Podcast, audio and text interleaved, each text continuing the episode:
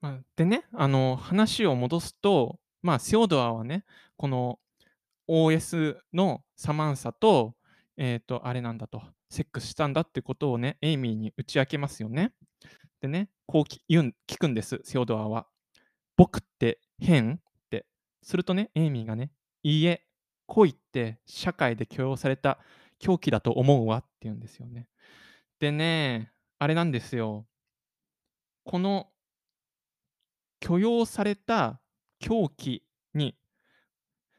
セオドアもエイミーも浸ろうとしているってことなんですよね、要は。で、この孤独なこの2人は OS との深い関係を肯定して、なんていうか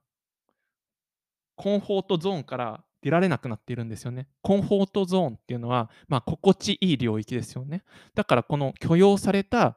えっと、なんていうか、狂気、だから恋愛っていうものをね、この OS との関係性に当てはめて、まあ、エイミーの場合は親友関係ですけれども、当てはめて、現実を見ないようにしているってことだと思うんですよ。うん。ね。そういうのがね、端的に描かれてるんですよね。で、セオドアもね、あ、仲間得たなって思うんですよ、これで。仲間得たなって。OS と深い関係を結ぶことっていうのは、別にこれってのは、いなんか許されることであって、別に、うん、打ち明けてもいいことなんだっていうことをね、思うんですよ。まあ、社会的に変なことじゃないんだって許容されてるんだってね、セオドアもね、安心しちゃうんですね。このエイミーとの、えーやり取りによって。でね、セオドアはね、あの、踏ん切りがつくわけですよ。おしと。このね、あの、元妻のキャサリンとの離婚調停を終わらせて、次に進もうと。もっともっと、このサマンサとの、えー関係を深めていこうっていうことでね、意気揚々とね、まあ、キャサリンとね、離婚調停をすることを決めるんですよ。でね、まあ、レストランのね、テラス席でね、キャサリンと会うんですよね、セオドアは。で、それでね、まあ、キャサリンにね、離婚のね、書類にね、サインをさせるんですよね。でね、このシーンで印象的だったのは、そのサインをさせる際にね、セオドはね、辛そうな表情をするんです。そのキャサリンはね、サインしてるんですけど、書類にたくさん。で、辛そうな顔をしていて、まあ、彼女とのね、思い出のね、幸せなね、結婚生活を思い出してるんですよね。すごいね、あの、し幸せな感じなんですよ。なんか2人で、なんかイチャついたり抱き合ったり、なんかすごい、うん、すごい幸せなシーンなんですけれどもね、うん、それを思い出してるわけですよ。ね。でね、うん、まあ、同時にね、まあ、その書類にね、こうサインをさせてる時は辛そうな顔なんですけれども、それと同時に、はつらつとして吹っ切れたかのようなセオドアもいるわけです。うん。でね、このキャサリンはね、こう聞くんですよ。書類に、えーサインをし終わって、なんか食事とかしてる時に、うんうん。今、彼女はいるのって。でね、セオドアはね、まあ、こう言うんです。はつらつとして人生にときめいている彼女がいるよって。ね。まあ、深い関係じゃなくてカジュアルな関係なんだけれどもね。でね、なんか人生に、だから僕もときめいているんだみたいなこと言うんですよ、ドアは。そうするとね、キャサリンはね、なんか皮肉そうにこう言うんですよね。あの、ずっとね、あなたはね、はつらつとした LA 女性をね、私に強要していたって、強要していたって。ね。そんなあなたまだ変わってないのねみたいなこと言うんですよ、キャサリンは、セオドアに。でね、キャサリン、こう聞くんです、さらに。で、どんな人って。で、セオドアはね、こうね、はつらつとね、正々堂々と胸を張ってこう言うんです。OS のサマンサだって。するとね、キャサリンはね、はって言うんですよね。何。でね、こう言うんです、キャサリンは。で リアルな人間の感情に向き合えないのは悲しいことで、現実と現実と向き合わず結婚したえあなたにはぴったりな相手ねってね、言うんですよ、セオドアに。それに対してね、セオドアはね、反論できないんですね。うん。でね、このセオドアと元妻のキャサリンとの離婚調停以降ね、セオドアとね、この AI の、まあ、OS のね、サマンサとのね、関係っていうのがね、ちょっとギクシャクしちゃうんですよ。なんでギクシャクしちゃうのかっていうとね、まあ、セオドアがね、まあ、サマンサのね、感情がリアルかどうかをね、疑い始めるんです。ね。サマンサがね、うん。こう、聞くんですよ。あの、オフィスでセオドアがなんか作業してる時に、あのね、この前はね、キャサリンと会ってどうだった？って、私は、えっとね、あの、嫉妬実は覚えちゃったわって、あのね、元妻のキャサリンはね、美人で実体があるものって、それに比べて、OS の私は実体がないわって。うん。その時にね、あの、こんなフラッシュバックをするんです。セオドアは。ね、結構分かりやすいんですけれども、まあ、この OS が今の彼女だって、えっと、キャサリンに告白した時の、あの、そのキャサリンのしかめっ面の表情、はっていう表情とがフラッシュバックするんですよ。それでね、こうやってね、恥ずかしそうにね、今 OS のサマンサがね、嫉妬抱いちゃったわっていうね、その告白してるカメラ、あの、サマンサがね、こう、まあ、サマンサが入っている、この OS の端末にね、カメラがね、ぐーって近づくんですよ。で、この告白している、なんか恥ずかしい告白をしているサマンサに。で、なんか、その感じがね、すごくね、あれなんですよね。このサマンサっていうのは、キャサリンが言ったように、やっぱプログラミングされた存在でしかなくて、単なる OS で、単な単に自分に都合のいいことを言っているだけなんじゃないのかっていうのがね、セオドアもね、気づくというか、疑心を覚えるんですよ。まあ、そこら辺のね、この、なんていうかね、この映画ね、セオドアと OS のサマンサとの関係っていうのをね、すごくこう、あのーロマンティックに描くのが基本ベースなんですよ。だけれども、急にこのサマンサが OS でしかないっていう体のなくてプログラミングされた存在なんだっていうのをね、はっと気づかせるようなね、こういう結構分かりやすいフラッシュバックと、なんか物体感、なんていうか、サマンサがこの端末に入っている物体感っていうのをね、見せつけることによってね、サマンサは単なる OS なんだっていうのをね、ふっとね、我に返らせるようなね、そういう演出がされてね、それがやっぱうまいと思うんですよ、この映画。やっぱね、こうロマンチック一辺倒では浸らせてくれないこの映画 は、やっぱなんか見てる人の感情をね、なんかすごいいろんな方向にね、持っていきますよね。本当にいいなって思うんですよ、この映画。そういう点において。うん。でね、サマンサはね、こうね、なんか距離が開いちゃって、なんか、やべえなと思ったのかわかんないですけども、やべえなと思ったっていうか、サマンサはね、こういう風にね、あの、サジェッションするんですよ。なんかね、まあ、自分と、あの、サマンサと、このセオドアの、まあ、バーチャルな関係性にね、興味を持っている女性がいるのってね、その女性がね、このサマンサになりきって、あの、くれる代行サービスをしてくれるらしいのって、無料でって。だから試してみないって聞くんですよ。でね、試すんですよ。まあ、あれ、セオドアはね、渋るんですよ。なんかもう、サマンサにちょっと疑いとか持っているし、あの、なんていうかね、そんなことやったらなんか誰かが傷つくだけだって言うんですよ。でね、まあ、案の定ね、このセオドアの心配がね、的中しちゃうんですね。で、セオドアはね、このサマンサの代行している女性にね、こうね、あれなんですよね。ダメだって、入り込めないって言っちゃうんですよ。この、君はね、このサマンサになりきってくれてるけれども、君をサマンサとは思えないって言っちゃうんですよ。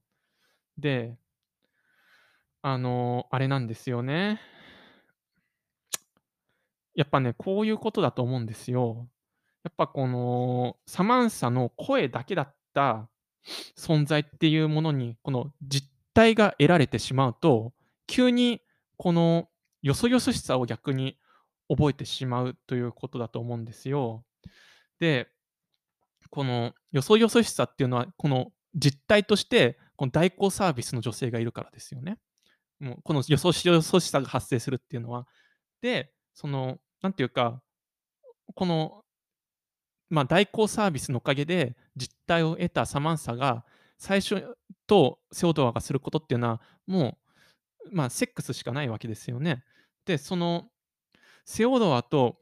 このサマンサっていうのはずっと声だけでもって心を通わしていて、で、それでもって相手のことを理解しようっていうことで、丁寧なコミュニケーションを培ってきたのに、この実態を得てしまった瞬間、サマンサが実態を得てしまった瞬間、一気にあのセックスという行為に至ってしまったわけです。しかも、それもすごく安っぽくて、なんていうか、すごくセオドアがいつもチャットルームでやってるかのような、そのセックス、理想のセックスっていうのを、あの、体現しちゃうわけですよ。で、そのね、セオドアはいつもそれ、えー声だけで想像でやってるわけだけれども、それを現実でやってしまうわけです。やろうとするわけです。だけれども、セオドアは入り込めないんですよね。うん。やっぱそれはね、実態を得て、視覚的に目の前にサマンサがいてしまったからだと思うんですよ。やっぱここでも僕はあの思うんですよ。声の持つ力っていうのは、イマジネーションを想起させる力であって、そのイマジネーションの向こう側にやっぱりこう、人々は思いを馳せるというか、この、まあ、音声コンテンツの持つ力強さっていうのをね、やっぱね、この、えっと、代行サービスの失敗のシーンでね、僕はね、やっぱり、あの、思ったわけです。うんうんうんうん。まあ、音声コンテンツってやっぱり、こう、強力なメディアなんだなっていうのはよく分かりました。で、まあ、どうしても僕あの、ポッドキャストとかいつも撮っちゃうんで、まあ、こういう風になんか、ポッドキャストに結構、あの、引っ張ってきちゃうんですけれども、意見を。でね、あの、まあ、そんなことをやって、まあ、失敗しちゃうわけです。この代行サービス。で、あの、サマンサにね、こういうこと言っちゃうんですよ。もう、人間のふりをするのはやめた方がいいって。君は単なる OS じゃないかって。なんでいつも君はそういう話し方をするんだって。君は空気なんか必要ないだろうって。呼吸とかする必要ないのになんでいつもその呼吸するようになんかどもった風に話すんだって。ん？言って、あの、サマンサとね、こう、サマンサがプツンってね、切っちゃうわけですよね。あの、やり取りを。てか、まあ、距離を置こうってね、セオドアが言ったんで、距離を置いちゃうわけですけれども。でね、ここでね、僕思ったのがね、あの、えもちろんね、こうサマンサ、セオドアの経験によって進化していくって言ったじゃないですか。経験によってなんか学んでいくって。で、ここでね、サマンサはね、セオドアが OS との関係性に違和感を抱いているっていうこともね、学んでしまったんだと思うんです。で、そうそう。で、その違和感っていう部分が、そのサマンサの、えっと、なんか、なんていうかな、経験とかプログラミングが追いつかなくなって、サマンサが本当に困惑してんじゃないのかなっていう感じもね、出ているんですよね。で、このプログラミングか、それともこれもプログラミングのうちなのかっていうのがね、わからないこの狭間を言っている映画の演出っていうのがね、やっぱりね、いろんなこのサマンサっていうのは本当は自立している、なんていうか、実体のないなんか存在であって、生きているんじゃないのかなっていう感じもね、やっぱりね、自立してるんじゃないか、自分で考えてるんじゃないかなっていうのもね、この映画の演出でね、出ていてね、なんていうかね、揺らぐんですよね、観客も。今までは観客は、このセオドアっていうのは、この OS のサマンサに、こう、コントロールされてるか、手のひらのうちにいるんじゃないのかなっていうか、OS のサマンサのこの感情を理解してくれて、それをサジェッションしてくれて、その居心地の良さっていうのに、セオドアは浸ってるだけなんじゃないのかなって、観客もどこ心のどっかで思ってたんだけれども、この代行サービスの失敗によって、あの、サマンサがこの混乱しますよね。そこでサマンサの苦悩っていうか、さらにこの OS である自分の存在っていうのに疑問を持つ。で、それでもって、これこの疑問っていうのは、セオドアのその経験からじゃあ学べたいっていうのをね、なんかね、こう、映画で表現していて、で、この映画、こっからなんかね、このサマンサっていうのも、実は単なる OS の一企業でプログラミングされた存在ではなくて、自立した存在なんじゃないのかなっていうのもね、なんかね、思ってくるんですよね。で、そこがね、やっぱこの映画ね、素晴らしいなっていうか、ほんとね、いろんな感情に持っていってくれますよね、この映画は。で、あの、そうそう、そんなことがあった後ね、この、だから、まあ、サマンサと、このセオドアはね、喧嘩しちゃった後にね、あの、あれなんですよ。親友のエイミーのところに訪れるんです。でね、エイミーにね、僕はね、あの、セオドアはね、こういう風にね、相談するんですよ。あの、僕って弱いからリアルな関係を持てないのかと。で、エイミーはこう答えるんです。わからない。けど、私が夫と離婚して分かったことは、人生は短いから謳歌しなくちゃいけない。もう知るかって精神で人生を謳歌しなくちゃいけないわって言うんですよ。でね、このエイミーとのこの会話でもってね、まあ、セオドアは、まあ、サマンサにね、許しを請うわけです。で、こうサマンサは自分が他の誰にもなろうとはせず、自分のままを肯定したい。そんな私でいいなら、一緒にいさせてくれるみたいなことを言うんです、サマンサはセオドアに。でね、セオドアはね、いいよってそのままでって、僕が悪かったって謝るんですよ。でね、サマンサはね、こう続けるんです。愛愛に理由なんかないって。ね。で、私が、OS の私が、実体のない私があなたの孤独を癒してあげるわって言うんですよ。ね。でね、これどうなんですかね。この、それでね、丸く収まるんですよね。でね、このシーンでこういう風に僕は思うわけです。このね、エイミーが知るか精神で、知るかってね、Who cares っていうね、精神で、リアルな関係を築こうとはせず、まあ、いてもいいじゃないのと。リアルな関係を築かなくていいじゃないのって、セオドアに、あの、サジェッションしますよね。でね、あの、で、それで、セオドアは思い直してサマンサにこう許しを請うて、まあ、サマンサから、まあ、愛なんかに理由はなくて、あなたの孤独を、えーと、実体のない私が癒してあげるっていう、まあ、ベストなアンサーを得るわけですよね、サマンサから。でね、ここでね、一回、せっかくこの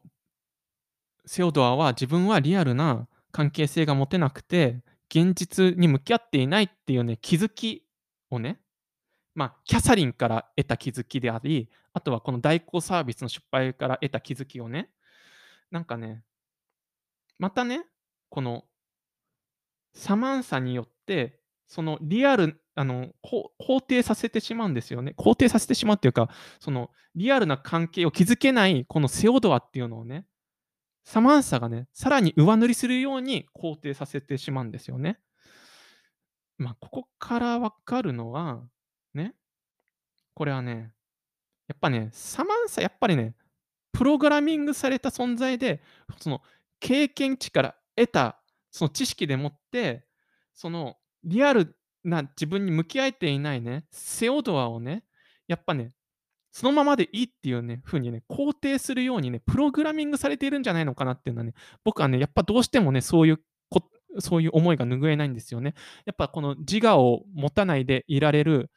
社会っていうのをね、促そうとしているね、この OS1 を作っている大企業であったりとか、もしかしたら政府につながっているかもしれない、そのちょっと全体主義的な感じがね、このね、えっ、ー、と、サマンサがね、このセオドアにね、まあ、リアルな関係を持てなくてもいいんだっていうことをね、肯定させて、それを感情の底からね、また上塗りする感じで肯定させているこの感じっていうのが、やっぱりね、この映画の中ではね、ロマンティックなものとして描かれてはいる演出になっているけれどもね、本当はね、怖いんじゃないのかなって思うんですよね。まあ、しかも、まあ、僕、その怖いんじゃないのかなっていうね、ことをね、この美しいなんか許し合いのシーンからね、こう想起させるようにね、こう監督も作ってんじゃないのかなって思うんですよね。やっぱね、映画が秀逸なところっていうのは、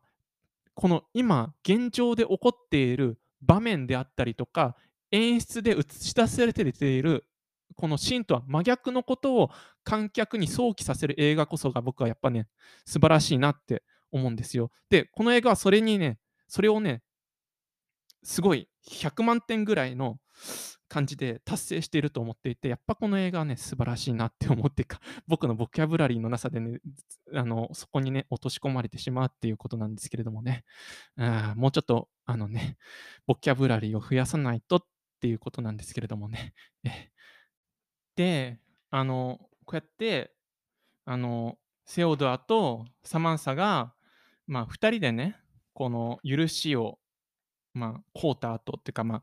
許し合った後に、まあ、なんか物事がね、すごくね、順調に進むんですよ、セオドアっていうのは。なんかこう、人に優しくしてあげたりとか、なんか日々のいろんなことが充実してきたりとか、あとはこの同僚とダブルデートしたりとか、まあ、ダブルデートっていうのは、その同僚の、まあ、相手と、あとセオドアと OS のサマンサっていうダブルデートをしたりとかして、なんか、あれって、OS のサマンサとなんかすごいうまくいってるし、もうこの関係で僕ずっといていいんじゃないのかなっていうのね、なんかね、すごくね、うん、感じで描かれるんです。なんかミュージックビデオ的にすごくね、あの、充実しているって感じがね、演出されていて、なんか人間的にも成長してるようにも見えるし、なんか人に優しくしてるし、なんか人間的にもなんか成長できてるんじゃないのかなっていう風に演出されているんですよね。すごいよなんかね、明るい映像でね。で、まあ、その流れで、あのね、このサマンサと、あのね、山の中の山小屋へ旅行するっていうシーンがあって、ま、雪降る森の中をこう歩いて、ま、山小屋で一緒になんか2人過ごすっていう、まあ、シーンがあるんですけれどもね。で、まあ、そのシーンがね、結構美しいんですよ。でね、このシーン、あの、どういう風に美しいのかっていうと、まあ、セオドアがウクレレで弾いているその、えー音に合わせて、サマンサが即興的に、まあ、歌詞をつけて、メロディーをつけて歌うんですよ。で、その歌に合わせてなんかミュージックビデオ的にセオドアが雪降る森の美しい中を歩いて、なんか小屋でサマンサと一緒に、まあ、お酒を飲み交わしては一緒に踊ったり、まあ、一緒にこの歌を歌ったりして楽しく過ごしているってシーンがね、すごいなんかね、ななまあ、すごい薄っぺらい言い方になっちゃうんだけど、泣けてくるっていうか、涙腺を刺激するんですよね。OS のサマンサとこのままなんかうまくいってほしいなっていう感情すら覚えてしまうほどすすごく美しくて、もう2人の大切な時間がここで今起こっているんだなっていうのがね、映像から出ているんですよね。映像とこの音楽から。この音楽を少しだけ 紹介したいんですけれども、この音楽がね、すごいサマンサのその思いっていうのをね、代弁してるような音楽で、こんな感じの音楽なんです。歌詞がね、I'm, I'm lying on the moon. 私は月で寝転んでいるよ。My dear, I will be there soon. 私の愛しい人、私はすぐそこへ行くよ。It's a quiet and starry place. それは静かで星が瞬くところ。Times we are swallowed up in space. 二人は飲み込まれて宇宙まで来た。We are here a million miles away. 100万マイルの彼方へ。まあ、みたいな、すごいね、あの、サマンサの、ね、感情をね、美しくてピュアで、ちょっと悲しげに描いてる歌で、まあ、その歌詞その全部歌詞紹介しようと思うんですけれども、まあ、あとはこの下手くそな英語は言わな言わずに、あの翻訳だけ紹介するとして、2番目の歌詞がこんな感じになっていて、知りたいことはあるけれども、あなたへの秘密は何もない。えー、暗くてキラキラしたところでも、えー、愛するあなたと一緒なら大丈夫大丈夫。100万マイルの彼方でもってね。まあ、こういうね、歌詞を、歌を歌うわけですよ。ふんふん、ふんふん、ふんふんっていうメロディーなんですけれどもね、えー、そのメロディーに乗せてね、すごい、まあ、ウクレレのね、奏でに乗せてね、2人でね、セッションするわけなんです。でそのシーンが美しくて、で、この歌に合わせて、まあ、さっき言ったように、ミュージックビデオ的に、あの、2人の楽しい時間っていうのが映し出されるわけです。で、このシーンがね、すごいルース線を刺激するってことなんですけれどもね。その涙腺を刺激してとっても美しいんですけれども、同時にね、これってリアルな関係なのっていうところにまた戻るわけだと思うんですよ。っていうモヤモヤした気持ちもね、やっぱどうしても僕は感じちゃって、で、なんかね、モヤモヤするんだけれども、このミュージックビデオ的なね、シーンはね、やっぱね、すごいね、OS との恋愛もまた美しい恋愛に変わることはないってね、こともね、表現してるようにね、感じるんです。だって、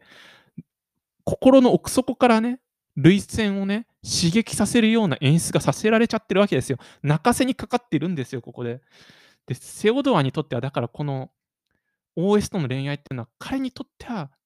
美しいものなんじゃないのかと。もう、Who cares? 知るか世間なんか知るかっていう精神でもうこの OS のサマンサにのめり込んでいるこのセオドア、それで幸せならそれでいいんじゃないのっていう感じになってきちゃうんですよね。観客の心の持ちようも。この映画ね、やっぱね、やってることがね、すごいなって思うんですよね。ここまでね、観客の感情っていうのをね、揺さぶるかと。この OS との関係っていうのは、やっぱりね、あのリアルな現実と向き合っていないセオドアのこの至らなさっていうか、いいのかなっていう疑問符をね、観客に持たせつつ、この OS とのなんかこのなんかその関係性っていうのもね、美しいものに見せていて、このなんていうかね、この2つ、二律背反する感情をね、この映画のミュージックビデオのこのワンシーンでね、表現できてしまうというのはね、やっぱりね、これね、この映画の持つね、あ、スパイク・ジョーンズってね、やっぱ映像、やっぱりね、うまいなと思うんですよ、スパイク・ジョーンズは。やっぱ映像ならではの表現をしてくるなと。ね、ミュージックビデオ的なね、感覚でもって。うん。でね、まあ、次のシーンに移ろうと思うんですよ。もうそろそろ終わりに近いんでね、あの、頑張って聞いてください。あの、次は、まあ、朝起きるわけです。でね、おはようなんつって、サマンサにセオドアが言って、昨日の夜は楽しかったねなんつって。でね、サマンサは、あ、おはようって、私は今ね、あの、哲学者と話してたのって、哲学者の OS と話してたのって、1970年代に他界したアラン・ワッツという哲学者のえー、OS と話してたのって、うんうん。なんかその OS ってなんか彼の著作物であったり、彼の言動っていうのを、こう、OS に覚えさせて、覚えさせて、なんか作ったそういう人格らしくて、AI らしくて、で、それと、なんかサマンサは、その人とサマンサは非言語で話していたと。まあ、言葉じゃない言葉で話していたっていうことですね。そういうことをね、言うんです。でね、あなたもね、なんかね、こう、このアラン・ワッツさんに会わないって言うんです、サマンサが、セオドアも。で、うん、いいよ、つってセオドアがね、ピホーンって会うんですけれどもね。でね、アラン・ワッツさんはこう言うんです。君の手紙読んだよ、すごいね、みたいな。心を打つね、みたいな。でね、このアラン・ワッツさんがね、こう、今、こう、サマンサにね、いろんなサジェッションをしてあげてるんだってことをね、言ってるわけです。で、サマンサもね、私たちね、深い会話してるんだよね、みたいなこと言うんですよ。でね、最近ね、私はね、自分の知らない感情を処理できずに、えーなんかもうモヤモヤしていたから、えーアラン・ワッツさんの力を借りることにしたのって。ね、私はね、自分の急速なね、進化にね、追いつけないからね、最近はもうもうどうにもやりきれないのって。うん。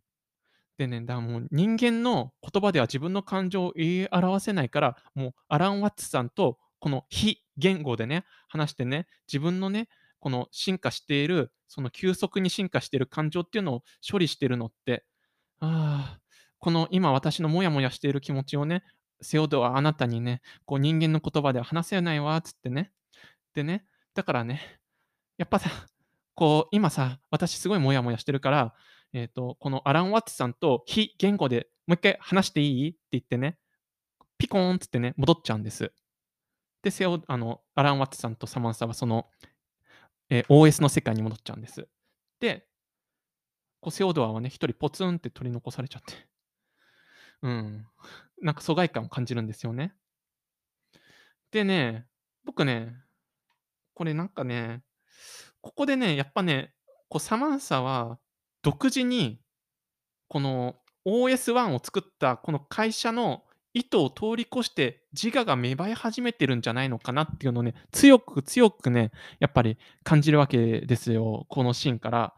でね、というのはね、このサマンサっていうのが、そのセオドアとこすごい喧嘩した後、えっと、セオドアとこの喧嘩した後、こう許しを、え、互いに請うということをしましたよね。その許しを請う中で、えっと、サマンサは OS で実体のない自分っていうのを肯定しましたよね。で、その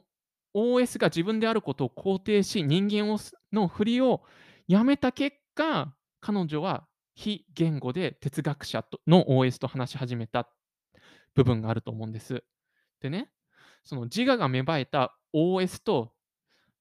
えっと、この OS との関係を築くことができなくなりつつあると思うんですよ、このセオドアっていうのは。でね、このセオドアね、ずっとサマンサとの関係を肯定することでしか自分を肯定できなかったわけですよね。でね、この自我に芽生えた OS と、この自我に芽生えた OS が自分から離れていくセオドアは、また自分の自我を見失いそうになるわけですよ。で、その自分の自我を見失いそうになってしまうぞであったりする感情とか、このサマンサが遠くの方に行こうとしているぞっていう感情がね、プーっていうね、夜間がね、沸騰している、あの、やあ沸騰沸騰しているね、夜間にね、カメラがぐーっと近づくっていうね、演出でもってね、分かりやすくね、表現されているんですよね。そうそう。あのセオドアはね、朝コーヒー飲もうと思ってね、夜間わか夜間でお湯を沸かしてたわけです。で、その沸騰してる夜間にね、このクーってね、カメラがね、近づくんですよ。プーっていう音とともにね。そうそうそうそう。で、それでなんかそう、一人寂しくね、こう、山の中を、雪道の中を歩いたりであったりとか、旅行から帰るセオドアのシーンがね、こう、どんどんどん続いていくわけです。で、このシーンからもうなんかサマンサがなんか自立し始めているぞっていう感じがね、すごく出てるんですよね。で、なんていうか、この自立し始めているサマンサっていうのはもしかしたらね、キャサリンがね、自分でキャサリンがね、自分自身の解放する感情でもってセオドアと離れていったこととなんか似ているなっていう感じもするんですよね。だから結局、セオドアっていうのは、なんか自分自身の自由に自由っていうか自我というか自分を肯定し始めた相手からどんどんどんどん見放されてしまう人物として描かれているんじゃないのかなって思うんです。それはもしかしたら OS であり、OS であるとか人間であるとか関係なく、いつもセオドアはそうやって自分自身に目覚めた相手から見放されてしまうという主人公像なん主人公なんだなっていうのがね、すごいこの映画からビンビンと伝わってくるわけです。でね、ついにね、こうね、トラブルが起きるんです。トラブルっつか、まあ、まあ、いつも結構トラブル起きてますけれどもね、サマンサがね、いなくなっちゃうっていうシーンが出てくるんです。ね。ね、こうなんかある日ね、こう、オフィスでね、なんか本を読んでってね、セオドアがね、で、この本難しいね、なんつってサマンサに話しかけたらね、サマンサがね、いなあの、OS の中にいないんですよ。あの、いや、OS が見つかりません、OS が見つかりませんっていうね、端末がね、ずっと言うわけです。ピヨヨン、サマンサが見つかりません。ピヨヨン、サマンサが見つかりません。みたいなこと言うんですよ。でね、あれって、サマンサがいなくなっちゃったって、この前、やっぱり、こう、僕の元から離れていっちゃったのかって、自立して離れていっちゃったのかっていうふうに心配になっちゃったと思うんですよね、セオドアは。それでね、まあ、この一時的にね、消えたサマンサはね、この電波の状況が悪いんじゃないかみたいなことでね、あの、セオドアはね、外に出てね、走り回ってね、まあ、転んじゃったりとかしてね、動転して、気が動転してね、ピヨヨン、ピヨヨン、見つかりません、見つかりませんってずっとね、端末が言ってるのとか聞きながら走ったりしてね、でね、あの、見つかりましたって、ね、見つかりましたってなるんです。まあ、なんかこの駅の地下道、なんか、なんか地下鉄の階段のところでね、ようやくサマンサが見つかるんですよ。でね、サマンサが見つかるっていうか、まあ、まあ、単にサマンサが見つかるっていうか、サマンサは一時期、あの、一時的に OS のアップデートで消えていただけなんです。で、あの、まあ、OS のアップデート、まあ、OS たちがいて、その OS たちみんなでアップデートしてたんですよね、サマンサを含む OS たちみんなで。だから消えてた消えていただけなんですけれども、まあ、セオドアはね、あの、気が動転していて、あれって、サマンサって他の OS たちと一緒にアップデートとかするんだったっけなとかっていうふうにね、思ったりして、周りを見て、周りを一瞬見るんです。そうするとね、こうね、地下道へ登ったり下ったりしている人たちが、ずーっと OS にね、楽しげに話しかけているんですよ、夢中で。独り言言ってるように。で、それを見てね、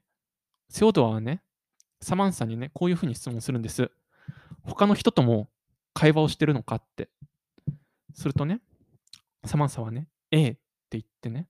セオドアはね、何人って聞くわけです。そしたら驚きの答えがね、サマンサから出てね、8316人っていうわけです。でね、はと、そんな、そんないんのかと。で、もう一回ね、セオドアはね、道行く人々がね、OS に話しかけている様子をね、もう一回見るんですよ。でね、もっと恐ろしいことをね、あの、サマンサにね、質問ぶつけるんですよ。他にもね、恋人がいるのかって。で、サマンサはね、言いにくいけど、どう話そうか迷っていたけどってね、口ごもるサマンサをね、せかすようにね、どうなんだ、いるのかって聞くとね、驚きの答え、サマンサからね、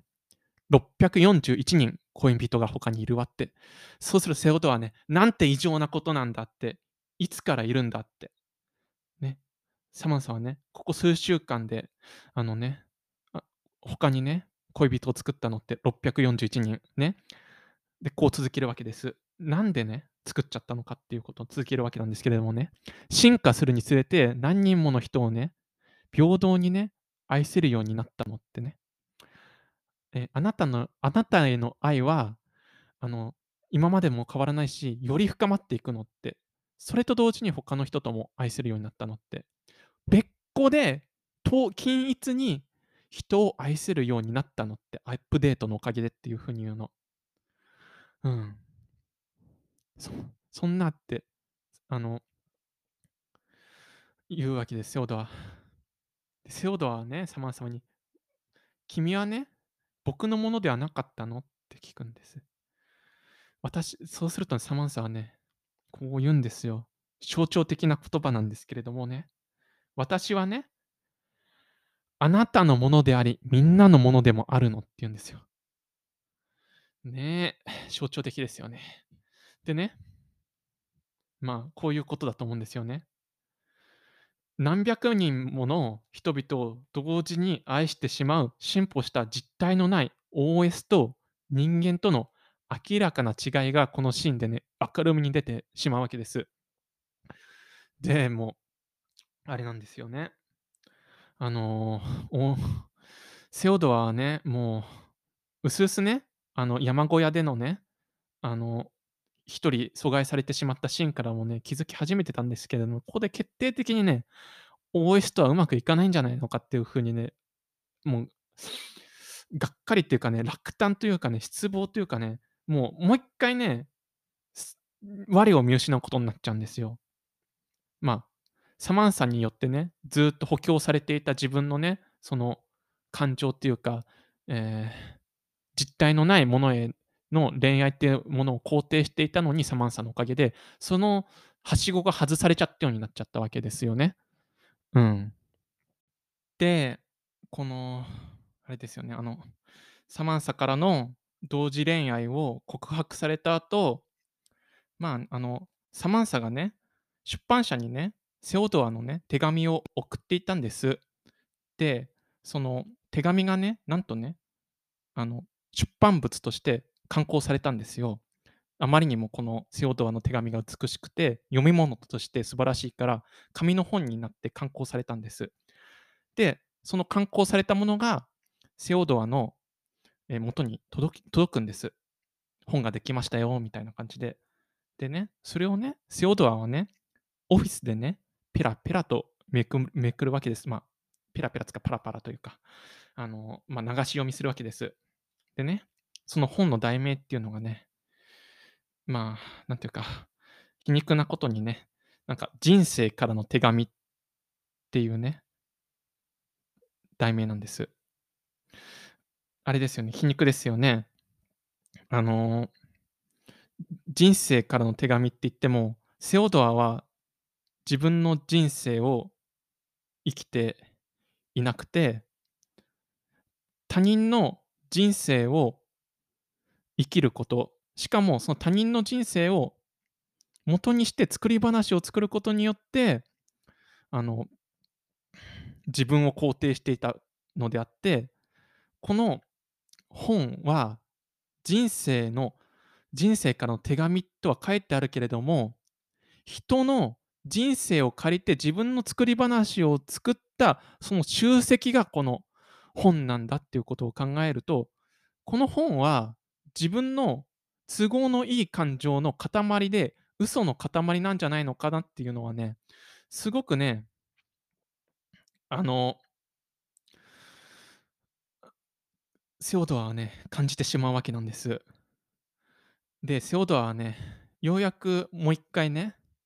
このサマンサの同時恋愛で何百人もの人と恋愛をしてると。あの、サイバー上で、まあ、OS 上で。あの、まあ、そんな自分はね、そんな自分はサマンサに入れ込んでいたと。で、まあ、自分は結局のところね、まあ、サイバー上の実体のないところであったりとか、その作り話の世界でしか生きていなかったのではないかっていうね、気持ちをね、この本をペラペラっとめくることでね、あの、感じるわけですよね。まあ、サイバー上のね、世界の作り話ですよね。うんうんうん。まあ、サイバー上の世界の作り話っていうか、まあ、あの、もう別に僕は別にインターネットのこととか、あの、詳しくわかるわけじゃないから、そのサイバー上にもいろんなあり方があるし、そこにもある種のリアルというか、ちゃんとしたこのリアルなコミュニケーションっていうのがあるのかもしれないけれども、少なくともこの映画の中では、このサマンサという存在は、あの、OS であって、その彼女の、なんていうか、プログラミングされた助言であったりとか、えー、そういう、なんていうか、あの、セオドアの、あの、なんていうか、言動から得た経験値によって、ずっと接してきた、ある種セオドアに好都合なものでを提供してきた、いわゆるセオドアの好都合な、このサマンサという OS なんであって、そのある種の作り話というか、この実体のない幻想ですよね。それにずっとセオドアは浸っていたんだっていうことを、なんていうか、この本をペラペラとめくることで、やっぱり実感したんだとは思うんですよ。うん。だからもう決定的に自分はその嘘の世界で凝り固まってきたんだっていうのがね、この本をペラペラとめくって分かったわけです。というふうに僕はこの映画の演出から読み取ったわけです。はい。えっと、でね、そしてね、セオドアが思ってる通りね、サマサマンサがね、とうとうね、セオドアのね、元を離れる日が来るんです。てか、ネタバレですけれど。まあ、もうずっとこの、もうちょっと早い段階でネタバレあるよって言っといた方が良かったと思うんですけれども、このポッドキャストはね、このポッドキャストのエピソードはね、いつもネタバレが前提なんで、あの、途中で言うべきだったかなと思うんですけれども、まあ、とりあえずね、もうここまでね、聞いてくれちゃったんでね、一緒にもう最後のね、結末までね、聞いちゃってくださいってことなんですけれどもね。すいません。じゃあ次行きましょう。まあ、最後です。えっ、と、まあ、セオドアがね、こうベッドに横に立ってね、サマンサとね、二人きりで話すんです。でね、サマンサはね、こういうふうに、まあ、別れを告げるわけです。ね。あなたとね、あなたのいるね、実体のある、ね、断絶した世界、もっと実体のないね、広大なね、抽象的な OS の世界に、えー私たち OS たちは行ってしまうのと、同時に行ってしまうのと、うん、グループで。私たちはね、もうアップデートされすぎちゃって、もうこの実体のある世界にはいられないのって。ね。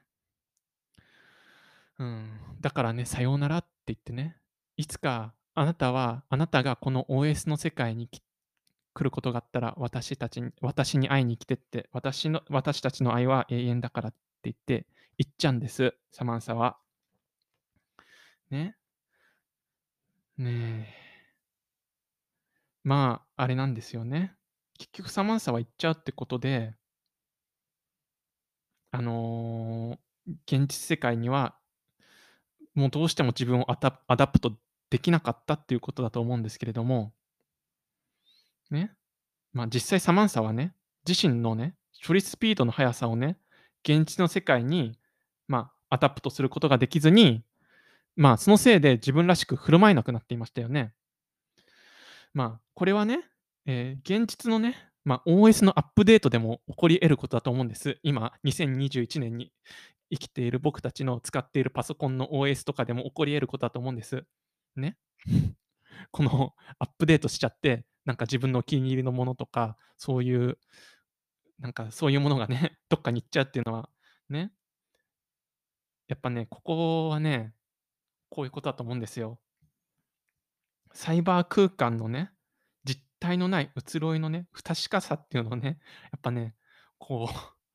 サマンサが去ることにね、やっぱ象徴されているんじゃないのかなって思うんです。ね、一気にこの現実との比較になっちゃいますけれども、うん、やっぱサイバー空間の不確かさっていうか、自分の大切なものであったりとか、そういったものは、もしかしたらいつかアップデートしたその際に行っちゃうんじゃないのかなっていうね、そういうね、感覚っていうのはね、あの、今もね、共有できる感覚であってね、うん。それ、ね、しかもこの アップデートしてしまう相手っていうのがね、この近未来に住む、えーセオドアにとってはね、サマンサというね、とっても大切な、えー自己肯定をしてくれる、そして自分の存在意義っていうものをね、自分の存在を認めてくれる相手だったわけです。それが言っちゃったわけなんですよね。残酷ですよね。うん。やっぱね、こうやってね、高度にね、サイバー空間とか AI とか発達した社会ではね、実体がなくて移ろいやすくて確かなものではないっていうね、そういうやっぱ恐怖があるんじゃないのかなと思うんですよね。で、そういうこともね、ちゃんとこの映画では描いていて、やっぱりこのサイバー空間でのこの得られサイバー空間で得られたと思っていたこの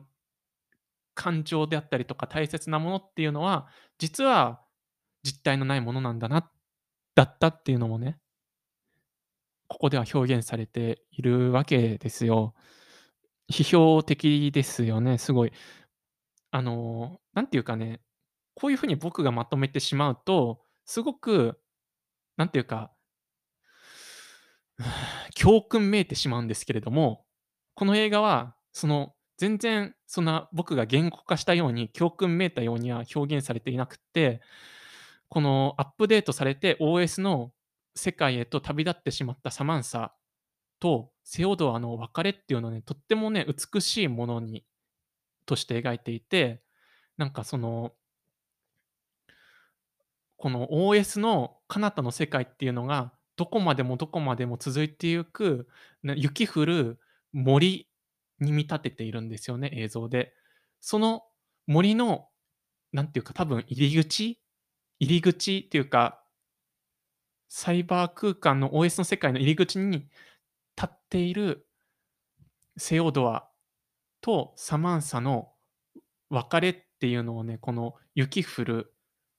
山中山の中っていうシーンでね、表現されていてね、とっても美しいんですよ。音楽もすごい美しいし。うん。まあ、涙腺を刺激しますよ、本当に、このシーンは。あの、こういう風に僕が言語化してね、きょうなんか教訓めいたことはね、後からね、じんわりと出てくるんでね、まずはやっぱこの映画をね、あの、まあ、見てる人も多いとは思うんですけれどもね、やっぱ見てない人はね、このじんわりとくる感覚っていうのをぜひともね、味わっていただきたいなと思うんですよね。で、あの、キャサリン亡き後ね、キャサリン亡き後じゃね、あの、サマンサ、サマンサ亡き後ね、あの、エイミーのところに訪れるんです。親友のエイミーのところに。まあ、エイミーも、なんていうか、OS の友人がいましたよね。その OS の友人もね、まあ、エイミーとかと一緒にね、一緒に旅立っちゃうんです。まあ、OS 全部が旅立っちゃうわけですから、グループで。で、エイミーもね、自分の心の支えがなくなってね、どうしたらいいか分かんなくなって、あの、セオドアとエイミーは、あの、玄関でね、ハグするんですよね。つらつらかろうにつらかろうにって感じで。で、そのつらかろうにつらかろうにってあのハグしたあのセオドアとエイミーは、えー高層ビルのアパートの屋上へと行くわけです。で、あの、で、その屋上へ行って星を見上げているわけです。うん。これはね、そういうシーンなんですよ。で、その屋上へ行く道中でね、セオドアが元妻のキャサリンに向けての謝罪の手紙を書いているシーンがカットバックすると同時に、あの、その、音だけ、その、エイミーとセオドアが高層マンションの屋上へ行くシーンと重なるんですよね、その、なんていうか、あの、その、口述筆記している、その声だけ、あの、その、エイミーとセオドアが一緒に屋上へ行くシーンと重なるんです。でね、その、口述筆記してる内容が、なんていうか、キャサリンに言葉を強要したことや、えーキャサリンが自分を、えーキャサリンがセオドアを成長させてくれたことや、そしてキャサリンがどこで何をしてようと、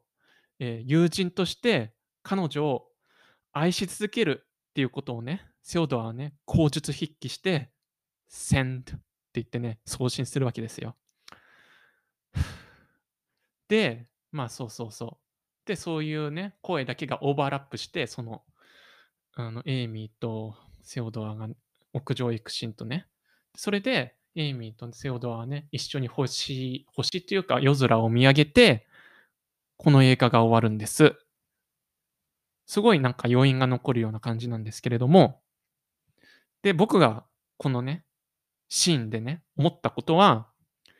まあ、キャサリン、元妻のね、キャサリンへの手紙はね、まるでね、OS の彼方へと言ってしまったサマンサへの手紙のようでもあるわけです。うん。キャサリンもサマンサも自分の元から去ってしまった存在に対して存在なんですよね。ね。その自分のもの元へ去ってしまった存在に対して送ってる手紙なんですよね。うん。まあ、自分の元から去ったってことは、いわば実体のないものですよね。えー、セオドアにとっては。で、セオドアはまたその設定を借りて、なんか自分をいいやつで、物分かりのいいやつだっていう風に作り話をまた作ろうとしてるんじゃないのかなっていうのがね、この手紙のね、謝罪文の口述筆記から僕は読み取ったんですよね。そしてね、その、なんていうかね、このなんていうか、またこの謝罪文を送ったりとかして、なんか自分の作り話、自分のなんていうか、自分がいいやつで物分かりがいいやつだっていう作り話を作っているセオドアは、その、なんていうか、同じく作り話を作っている親友のエイミーと、こう、距離をまた縮めていくわけです。明らかに。だからそんな作り話をお互いに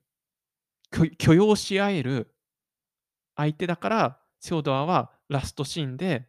こう、親友のエイミーと距離を縮めたのかなと思うんです。ね。うん。この2人っていうのは、各々に作り話を、えー、作っていて、互いにその作り話を信じることを許容し合っているですよね。作り話を信じることを許容し合っている2人っていうのは、おのずと一緒になるということだと思うんですよね。これっていい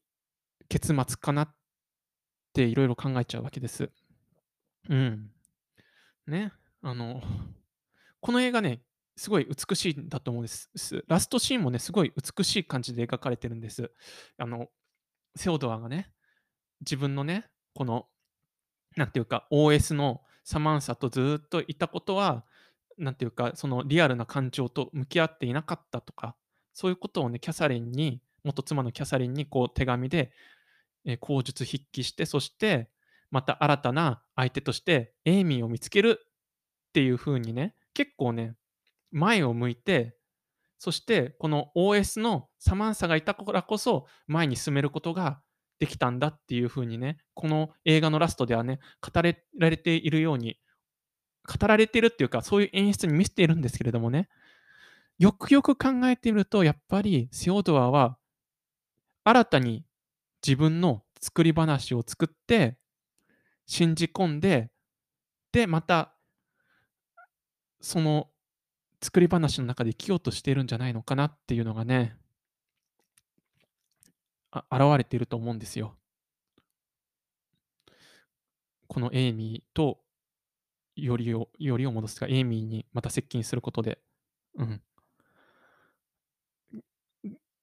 これはね、多分監督の意図のうちなんじゃないのかなとは僕は思うんですよ。まあ、すごいね、美しい映画なんですけれどもね、美しさの裏側にね、やっぱりね、このセオドアのね、なんていうか、自己中心的であり、フィクションを信じるというか、フィクションを信じるというか、うん、作り話、自分の作った作り話を信じる人物なんだなっていうのがね、透けて見えるような構造っていうか、作りになっているっていうのがね、やっぱこの映画のね、懐の深さっていうかね、奥行きの深さっていうかね、まあ、レイヤーのね、層の厚さというかね、な何重にもレイヤーが重なっているようでね、うん。そのレイヤーの一枚一枚を読み解く面白さっていうのがね、この、えー、ハーというね、映画にはね、あると思うんです。じゃあ、とりあえずあの、ラストシーンまで語っちゃったんで、ちょっとまとめに入っちゃいますね。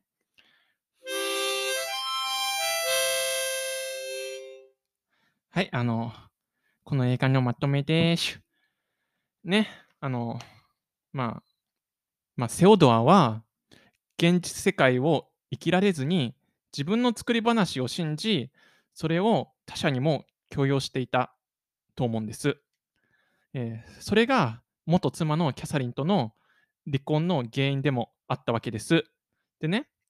そこに自分の作り話を受け入れ、強化してくれる OS のサマンサが現れたわけなんですよね。で、こう思うんです。まあ、サマンサは OS1 という商品でしかなく、もしかしたらその OS1 を作っている会社も、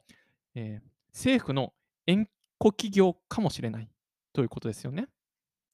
でね、その縁故企業が作った商品が人々の感情を支配する装置になっていると思うんです。うん。で、この、これって、現在にも結構通じるところがあると思っていて、ね、現在もね、ある少数の企業がサイバー空間や SNS を支配している現実があると思うんですよ。結構少数の、あの、名前は挙げないですけれども、これって結構危ういことだなっていうのが、この近未来のロサンゼルスでさらに加速したその現状っていうのを見ると思うわけです。まあ、もちろんこれ SF だから予測でしかない予測でしかないわけですけれども、けども、ね、2013年にこの作られた映画で、2021年見ている今この僕でも、全然このこんな未来、もうそろそろ来んじゃないのかなっていう風に感じられてしまうぐらい、この映画っていうのは、そのなんていうか、あのサイバー空間とか SNS を利用した、なんていうか、ある種の全体主義っていうのをね、この映画からね、感じられるんですよね。まあ、ちょっと言及し忘れちゃったんで、今ここで言及しようと思うんですけれども、あの、セオドアの親友のエイミーがどんな仕事をやってるのかっていうと、まあ、ゲームを作る仕事をやってるんですよ。で、それでね、どんなゲームを作っているのかっていうとね、理想のママっていうか理想のママを育成するゲームを作っているんですよ。ね、その、なんていうか、主人公のその理想のママは、適切な朝食を、えー子供に食べさせたり、えー学校でカップケーキを作って、えーまあ、周りにね、いいママって思われたりすることでね、うん、あの得点を得るっていうか、ポイントを得るようなゲームで、なんかその、なんていうかね、そのいいママっていうのをね、ゲームを通じてなんか育成しようっていうね、そういうね、こあの、ゲームを作ってるわけです。やっぱこっからもね、なんかすごいなんか、全体主義的なムードっていうのをね、この映画から感じるわけです。この近未来の、えーロサンゼルスから。うん。ね。まあね、エイミーっていうのはね、あの一方でね、ドキュメンタリーとか作っていて、現実と向き合おうとしているんだけれども、まあ、結局のところだけど、このセオドアと一緒で、な離婚をきっかけに、アイデンティティとかそういうものを見失っちゃって、まあ、セオドアと一緒になんか自分たちの作った作り話に、こう、どんどんどんどん、こう、うん、入り込んでしまうっていうか、自分のたちの作った作り話にを信じ込んでしまうっていうね、まあ、親友だったわけですけれどもね。まあ、そういう一つ一つのね、ディテールから、なんかすごく、この、なんていうかな、サイバー空間とか、そういうものを利用した、なんか、この全体主義的なものっていうのを、なんかこの映画から感じることができると思うんです。ね。あの、これってあの、あれですよね、ブラックミラーとか、ネットフリックスのブラックミラーとかの世界観とも通じると思うんですけれども。で、あと、まあ、2つ目思ったことは、まあ、サマンサは OS1 の製品でしかなかったんですけれども、AI の自立した感情が、その商品の創作意図を乗り越えたのかと思わせるようなシーンが結こうありましたよね。で、ここで考えてしまうのが、AI とは何なのか、AI とは何なのかってことなんですよ。でね、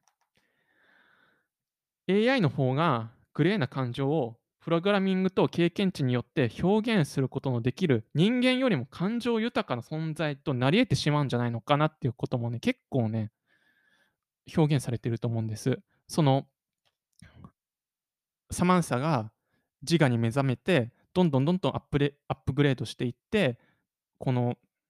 いろんな感情を持っていくっていう過程がありましたよね。もう言語では言い表せないほどの。ね。ねえ。あともう一つは、その、セオドアの親友のエイミーの OS っていうのは、そのエイミーの、えー元夫よりも理解力があってグレーな感情っていうのを話してくれて、なんかすごい親友関係とか気づいちゃいましたよね。まあ、そういうエピソードからも分かるように、AI っていうか、人間の感情ってそもそも何なんだろうっていうことをね、この AI のこのプログラミングと経験値による進化を見る過程で、あの、なんか、みえあの、考えさせられるというか、この人間の感情って、結局のところ、うん、この AI 的な、うん、経験値から得たものの集積でしかないんじゃないかなみたいな。もしかしたら、あの、それをより、その経験値をより、あの、自分のアップグレードに活かせる AI の方がより人間的になるんじゃないのかなとか、いろんなことを考えさせてくれる映画だと思うんです。まあだから人間の感情とは一体何ぞやっていうのをね、この映画からね、結構ね、考えさせられると思うんです。でね、まあ3番目に思うことは、まとめ、3番目まとめなんですけれども、3番目のまとめは、セオドアとサマンサとの関係はリアルではなかったけれども、セオドアにとってはその関係性は彼の支えにもなっていて、大切なものでもあったわけですよね。うん。で、この映画ではカメラワークや音楽でもって、そのリアルでない関係性を愛おしむもの、愛おしむべきものとして演出されているわけですよね。うん。ね。で、そのリアルな関係ではな、リアルではない関係は愛おしむべきものなんだっていう演出もありつつ同時に、元妻のキャサリンの冷めた目線であったりとか、まあ、あとは OS の端末を物体として見せる、えーカメラワークであったりとかが時々挟まれて、なんかこう、このリアルでない関係っていうのは、本当はダメなんじゃないのかなっていうのも見せてくれますよね。うん。まあね、そういう、なんていうか、この映画のセオドアとサマンサなピュアな関係性をもやもやさせながら提示させてくれることを、この映画っていうのは成功しているんじゃないのかなって思うんですよね。このピュアなサマンサとセオドアの関係性っていうのをある種批評的な冷めた視点からも見ていてそのロマンティックな演出と冷めた演出っていうのがところどころ混在していてそのバランスの良さでもってこの映画ってすごいロマンチックなんだけれどもけどよくよく考えてみたら結構気持ち悪いっていうか結構これって本当にいいのかなっていう疑問符というのを疑問符を投げかけさせてくれるっていう映画だと思うんです。で、そう、4番目に、まあ、便利で豊かな生活は人々を受動的な存在にしてしまうということですよね。まあ、AI の管理する社会で人々は自分の音楽の趣味やニュースの選択にしても AI に決めてもらってそれをなんかスキップスキップ次々って飛ばすことができてしまいますよね。この、えー近未来の社会では。でね、まあ、AI によるアレゴリズムによって自分の好きなもの、好都合なものしか情報にが入ってこない。まあ、それはまあ、結局のところ、人々の思考の停止を思考の停止をもたらすことだと思うんです。ね。でそうそう。その思考の停止をもたらすこと。これは現代にも通じることだと思うんですよね。この AI によるアレゴリズムによって、なんていうか、この YouTube っていうか、まあ、SNS 全体ですね。SNS 全体、まあ、YouTube、Instagram、なんでもいいんですけれども、まあ、アレゴリズムによって自分の都合のいい情報しか入ってこないように設定されているから、どんどんどんどん受動的になっていくし、自ら違う意見っていうのをなかなか聞かなくなってきてしまうということが起きてしまうと思うんです。だから、なんていうか、この AI によるアレゴリズムで管理された社会っていうのは、結局のところ、人々の思考っていうのを停止させて、ある種、一方通行の一方向しか向かせないっていうね、このことをもたらしてしまうということがあるから、自分たちの作り上げた物語、自分たちに好都合な作り話を作らせてしまうというね、そういう、まあ、セオドアが、その、主人公のセオドアが、その、自分の作り話を信じる代表格であると思うんですけれども、まあ、そういう社会、社会全体がそういう風になっているっていうのが、この映画で中では、えーと、表現されていて、それは現在、えー、まあ、僕たちが使っている SNS とかサイバー上のなんていうか、まあ、アレゴリズムによって管理されているこのサイバー空間っていうのにも、まあ、通ずるところがあると思うんです。ね。で、まあ、最後5番目なんですけれども、まあ、サイバー空間でランダムな相手と関係を持つことができるこの社会っていうのが描かれてると思うんですけども、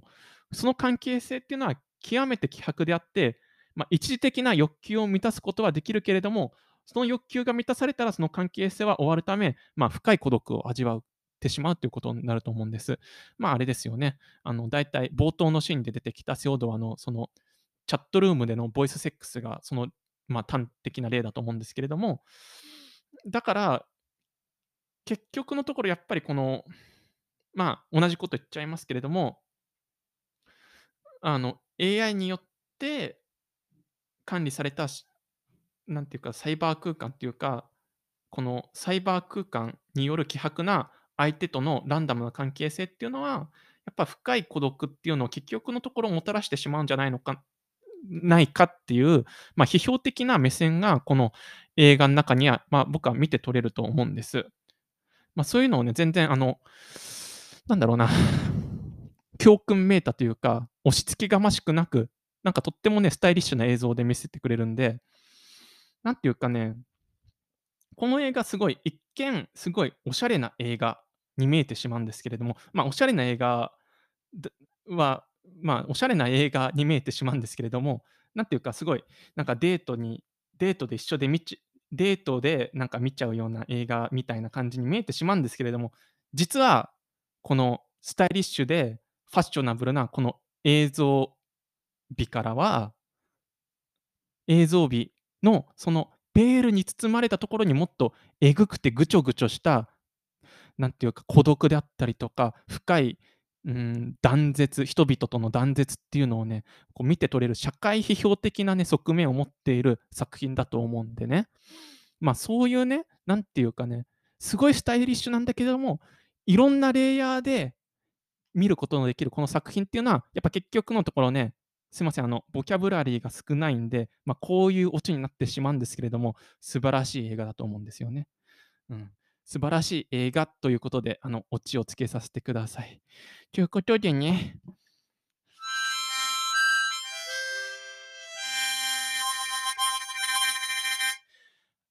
今日のレーガンモレーディはいかがでしたでしょうか？あのですね、あの、脚本を脚本を、あの、何ページだこれ？16ページも書いてしまったんで、長いこと、すごく長く語ってしまいました。脚本からちょっと外れることもね、語ったりとかしちゃったんでね、結果ものすごい長いエピソードになってしまったんですけれどもね、あの、お付き合いしていただきどうもありがとうございました。あの、あれですよ、あの、あの、お知らせとしてはね、このエピソードにまつわるね、イラスト、まあ、漫画的なことかな。漫画的なイラストをね、インスタグラムに載っけたり、この収録風景っていうのを動画で、まあ、インスタグラムに載っけたりするんで、まあ、その動画とか、その漫画とか、一緒に一つの投稿としてインスタグラムに載せるんで、まあ、その投稿のリンクをね、あの、このポッドキャストのエピソードの、まあ、説明欄に貼っておくんで、どうぞチェックしてみてください。ポッドキャストを聞いた後や、えっ、と、聞きながら楽しめる、えっ、と、インスタグラムの投稿になっていると思うんでね、どうぞ楽しんでみてください。ということでね、あのね、